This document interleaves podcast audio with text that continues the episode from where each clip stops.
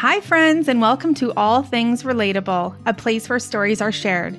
It's hard to put a value on a story because the lasting effects it can have are often priceless. An individual's story has the potential to impact our lives in tremendous ways. My hope for you in joining me today is that this episode resonates with you and that you leave enlightened, ignited, and inspired, because it only takes one moment to spark a change and leave an everlasting effect. Hey everyone, welcome back to the podcast. Today is a solo episode, and I'm going to read you an article that really moved me. I've read it a couple times, so this will be number three. And oh, there's something about it that just made me really dive inward and reflect and ponder the, the possibility and the way we choose to live and how we can live and all the things. So here is the article, and it's written by Will Gadd. I think that's how you say his last name, G A D D or Gadd. I'm not sure. Um, but you'll find out very quickly why it just hit me to my core. So it's called Movement and the Mountains, What We Can Learn from Life in a Mountain Town. We physically become where we live and what we do. My mountain hometown, Canmore, Alberta, is packed with retirement age to much older men and women who are still routinely guiding, running, climbing, skiing, and generally living an athletic and healthy lifestyle based on the mountains around them. It's normal to take an extra hour or three at lunch to hit the Canmore Nordic Center during the warmest part of a winter day. It's normal for there to be thirty plus pairs of shoes in the entryway for a family of four, and none of them will be dress shoes. Those are buried under the recycling.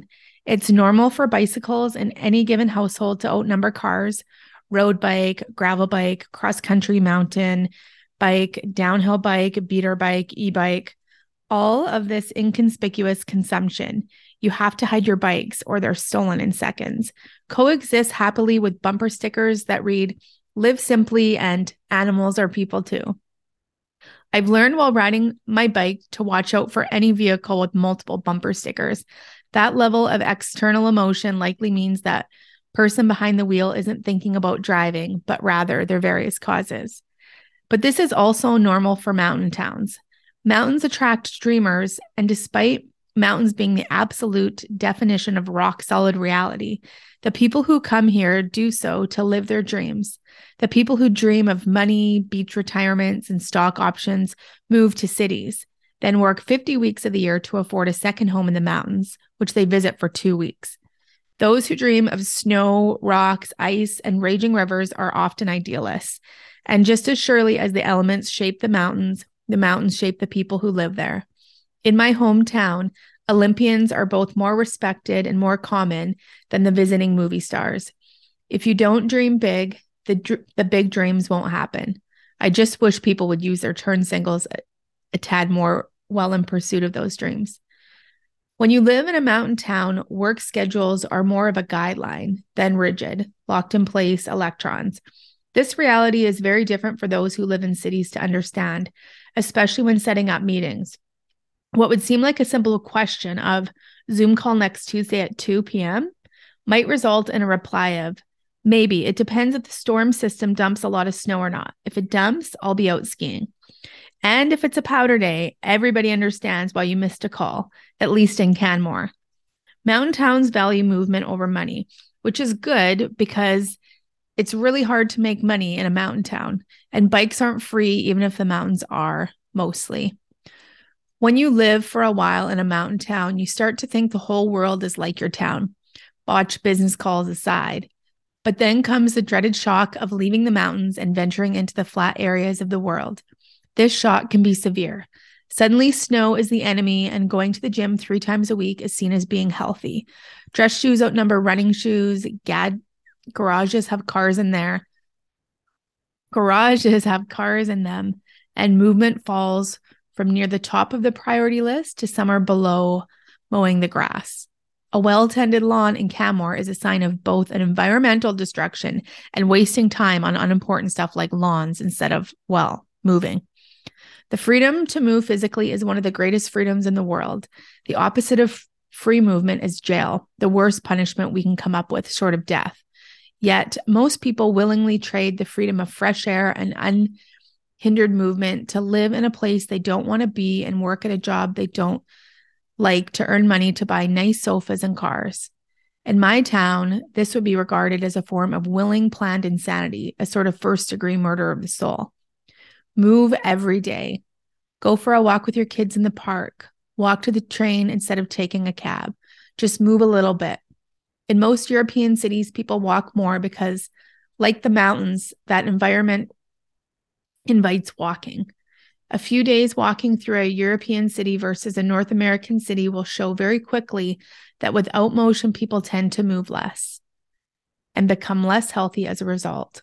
I don't think we can bring the mountains to every city, but we do have climbing gyms and white water rafting whitewater paddling courses in my urban centers. My local golf course bans walking, carts only. But in winter, some cities open their courses for Nordic skiing. To me, these activities are lifelong and help fix a lot of problems. I'm personally hoping that as I enter retirement age, I too will find the secret fountain of youth many of Canmore's older generation seem to be drinking from. But if nothing else, I'm going for a walk outside today and hope you can get one into however you can. Like, is, is that just it? Is that just like the, the reminder and the wake up call that you may have needed to hear today and apply to your life in whatever way it is? Um, it might not necessarily be moving to a mountain town or having eighteen pairs of hiking shoes, but it could mean moving a little bit more, getting outside a little bit more. And this just makes me think of myself. And I know we're all so completely different, so it might not apply to you, but I live for the outdoors. I feel so alive outside. I love the wind and the rain and the snow and the sun, like all of it. I have grown to love all of the elements. And whenever I'm outside, I just come alive, and I love moving outside. So if you're not in a mountain town, I'm not in a mountain town, town. I'm in the prairies. So which is like flat land.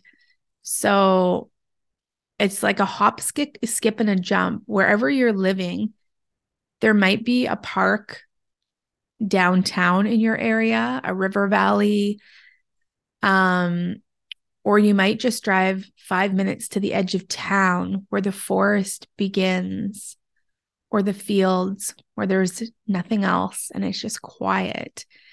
I feel so blessed that the subdivision I live in is, it kind of borders the edge of town.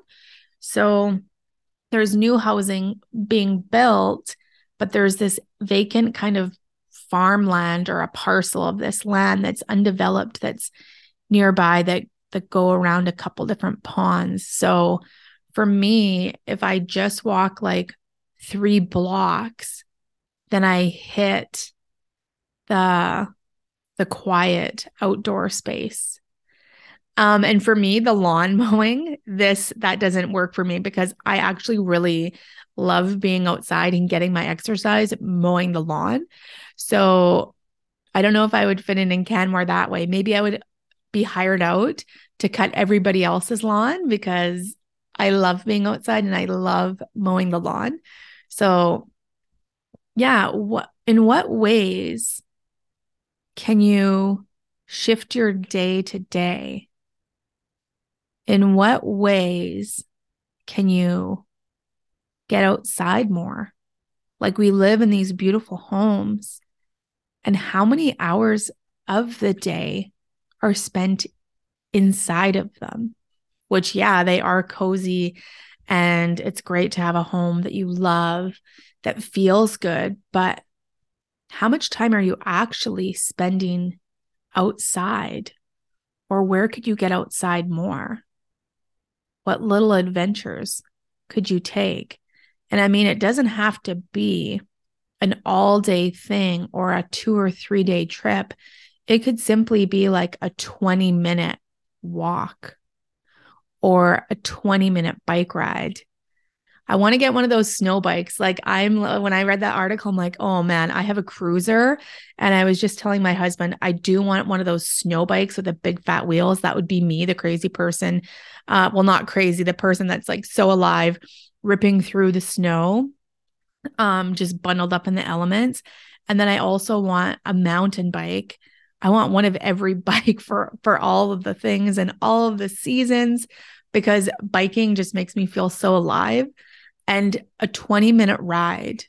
Like I have this one kind of trail around my house, a paved trail that when it's warm out or spring or summer, I jump on my bike and it takes me about twenty minutes to get around it. And that just puts me right into the best juju, my energy. It's like I have this glow about me. So you don't even have to do anything extreme if that's not you. I totally get it. Some people are like extreme outdoors, extreme sports. Um, it could just be like sitting outside on your deck with a coffee and a book, um, with the sun on your face, rather than sitting inside on the couch. So yeah, it's really made me think about location. I feel so blessed because I am just leaning in and doing the things that make me feel alive. I've kind of tapped into the ingredient list. And so I'm pretty intentional about getting outside and moving my body and keeping a variety to spice up life. But if you're just starting, just put it in the, put it in your calendar. Maybe on a Tuesday after dinner, you go for a, a twenty minute walk or a bike ride or a paddle, depending on where you live. And then it makes me dream about, not dream about, I'd say invite in this outdoor accessibility. And I think no matter where you live, this is what I've kind of come to know. Spend the money on the gear, because you don't need a lot of it when you buy the good stuff. It'll last forever and it'll keep you warm. If you have the proper gear, the proper shoes, the proper jacket and the layers, then you can get outside in like minus thirty-five. You can get outside in the rain, in the snow. So if you dress accordingly, I mean, we really aren't trapped in our homes depending on the weather. And so I am inviting this lifestyle of the mountains and the lake and the water and the backyard that that opens up to the, the peaceful little lake where I can do my morning paddle with coffee and lead people and take people on this adventure, while also um, letting it be easy and bringing in an abundance. Because I also don't think it has to be that way. Maybe it is. Um, in the article, when Will said that people in mountain towns don't have a lot of money and it's hard to make money in a mountain town, I feel like there could be people in any location all over the world. And if that's your belief that it's hard to make money in a mountain town, then it will be. But if it's your belief that you can make an abundance of money in this mountain town and live that lifestyle, that it's available. So I am opening up to all of that, just throwing that out there into the universe. So just, I want you to reflect on where you are. It doesn't have to be immersed into the wild, doing anything crazy, but is there a way you can take care of your mind, body, and soul and get outside a little bit more? Because when you're moving, you're living. And if you go to all of the places around the world where people are outside walking, when I moved to Kamloops for a minute, and in that city, there's so many seniors more fit than the generations that came after them. Like, it is because they're moving and they're walking and they're hiking and they're active and they're outside. And so, as Will says in Canmore, how there's this fountain of youth. That's the fountain. The fountain is not this drink that you ingest. It's the movement that you do consistently that keeps you moving and alive. So yeah, that article, it just really, really stuck with me. I love it. I hope it does the same for you as it did for me.